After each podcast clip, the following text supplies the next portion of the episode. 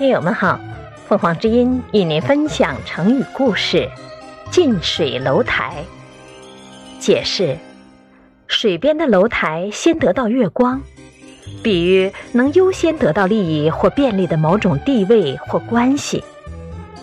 北宋著名的政治家和文学家范仲淹在任时，身边任职的很多官员大多得到了他的推荐或者提拔，只有一个叫苏林的人，因为他在杭州所属的外县做巡查，所以没有被范仲淹推荐。有一次，苏林因事到杭州见范仲淹，趁机写了一首诗，其中两句是：近水楼台先得月，向阳花木亦为春。暗示范仲淹只提拔身边的人。范仲淹看到诗后，立即写了封推荐信，使苏林的愿望得以实现。这个成语比喻用于环境或职务上的便利而得到优先的机会。